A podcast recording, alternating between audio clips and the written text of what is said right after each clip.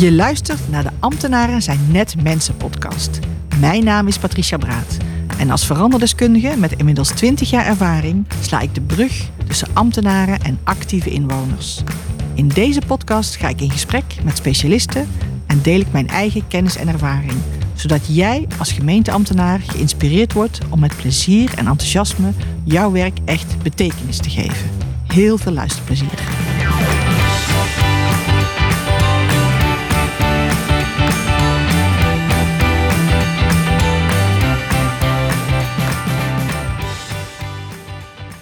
Welkom bij de podcast Ambtenaren zijn net mensen. De podcast voor alle ambtenaren in Nederland die het verschil willen maken. Dit kwartaal zijn de podcasts geïnspireerd door het thema persoonlijk leiderschap.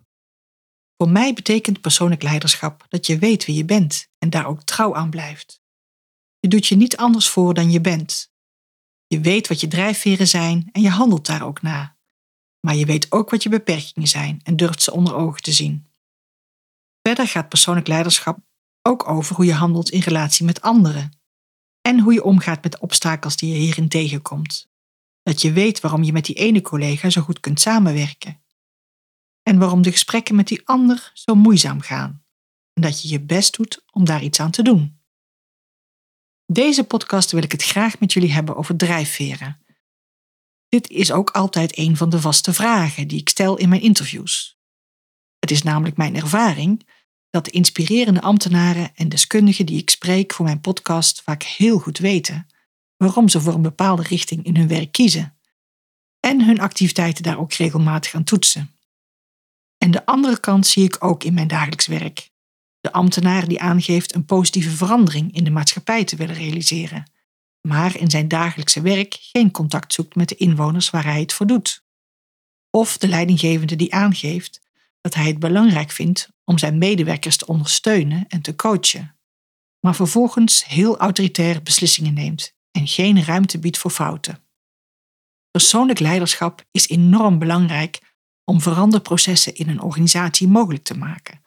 En dat begint bij kennis over jezelf en welke drijver ervoor zorgt dat je gemotiveerd blijft, op jezelf kunt vertrouwen en wat je enthousiast maakt. Als je duidelijk weet wat je drijfveren zijn, dan is het ook makkelijker om keuzes te maken, met plezier te werken en de juiste dingen te doen. Dan voelt werk niet als werk, maar dan zijn de momenten waarop je plezier hebt in je werk door de dag heen groot. Daarom ook even een vraag aan jullie.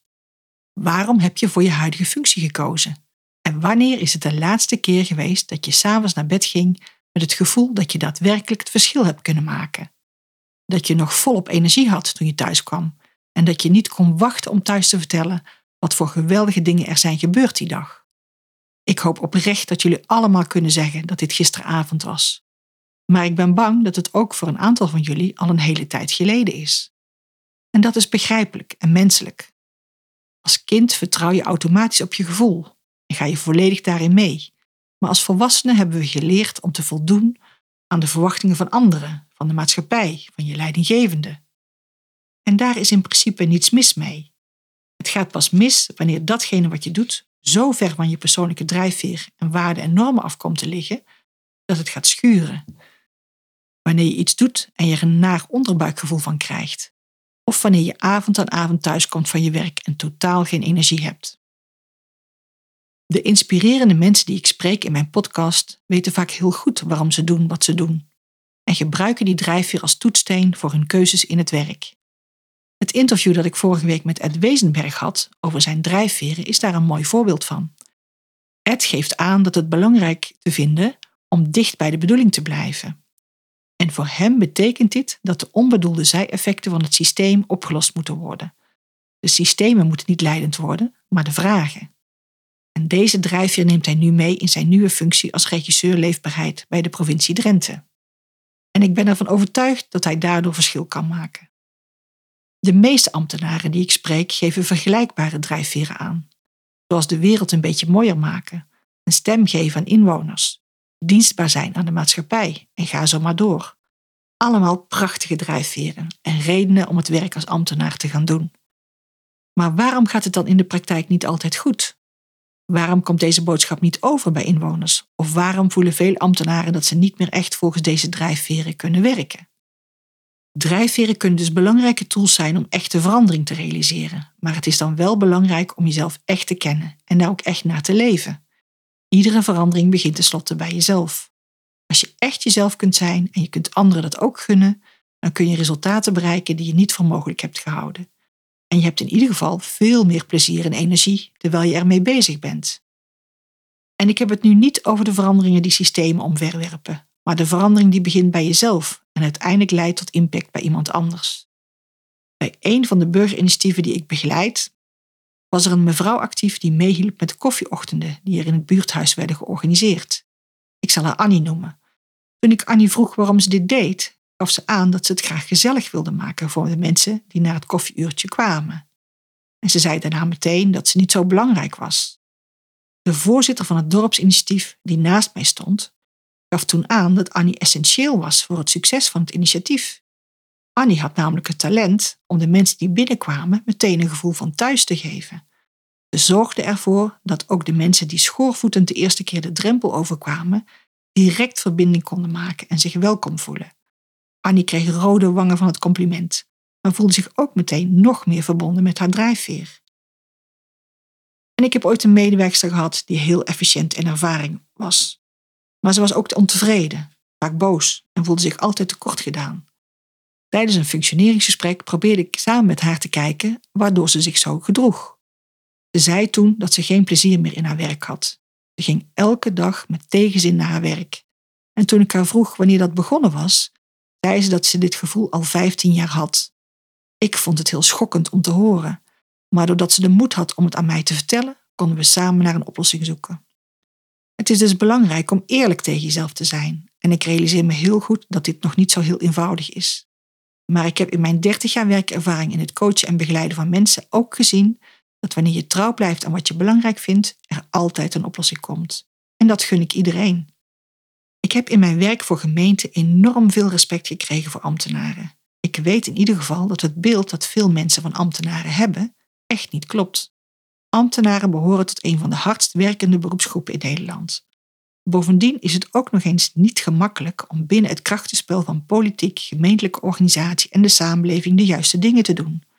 Maar ik weet ook dat het anders kan, gemakkelijker en met minder stress. Ik hoop met deze podcast daar een bijdrage aan te kunnen leveren. Dus wanneer jij een van de luisteraars bent die na mijn vraag constateerde dat er mogelijk geen of weinig verbinding meer is met je oorspronkelijke drijfveer, wil ik je vragen om verder te luisteren. Zoals ik net al heb aangegeven, begint verandering bij jezelf. En dat hoeft echt niet met grote stappen. Mogelijk weet je al goed wat je drijfveer is, maar ben je de connectie daarmee kwijt? Of je hebt geen flauw idee wat je drijfveer nou eigenlijk is. Hoe zou het zijn wanneer je glashelder zou weten wat je drijfveer is? En als je in staat bent om daarna te handelen? Als je zelf een bijdrage kan leveren in het verbeteren van de omstandigheden binnen je werk? Als je gehoord wordt en je verschil kunt maken voor de inwoners van je gemeente? De eerste stap die daarvoor moet zetten is jezelf de volgende vragen stellen. Wat doe ik eigenlijk al mijn hele leven? Wat is de gemeenschappelijke noemer van mijn ervaringen? Wat is mijn effect op anderen? Wat vragen anderen van mij? En welke keuzes maak ik onbewust en wat is daar de betekenis van? Deze vragen helpen je om inzicht te krijgen in wat er echt belangrijk is voor jou. En als je dat eenmaal helder hebt, probeer dan vervolgens door de dag heen eens te toetsen of de keuzes die je maakt in je werk je helpen om richting te geven aan die drijfveer. En als je door de dag heen een ongemakkelijk gevoel hebt bij iets waar je mee bezig bent, stel je dan eens de vraag of dit niet indruist tegen je eigen drijfveer. En kijk eens of je daar anders mee om kunt gaan. En vraag jezelf ook eens af wat je zelf doet, waardoor het blijft gaan zoals het gaat.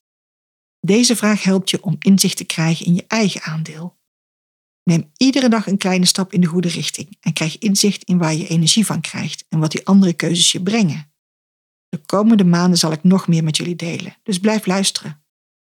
Ik wil deze podcast afsluiten met een vraag. Ik hoor heel graag van jullie wat jullie drijfveer is. En als je dit wilt delen, stuur mij dan een mail of reageer op mijn LinkedIn-pagina.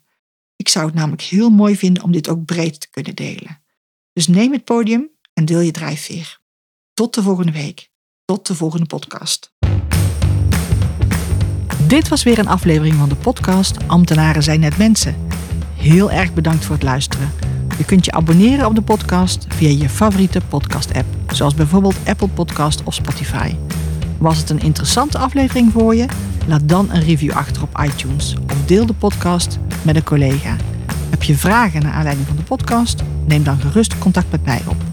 Tot de volgende podcastaflevering.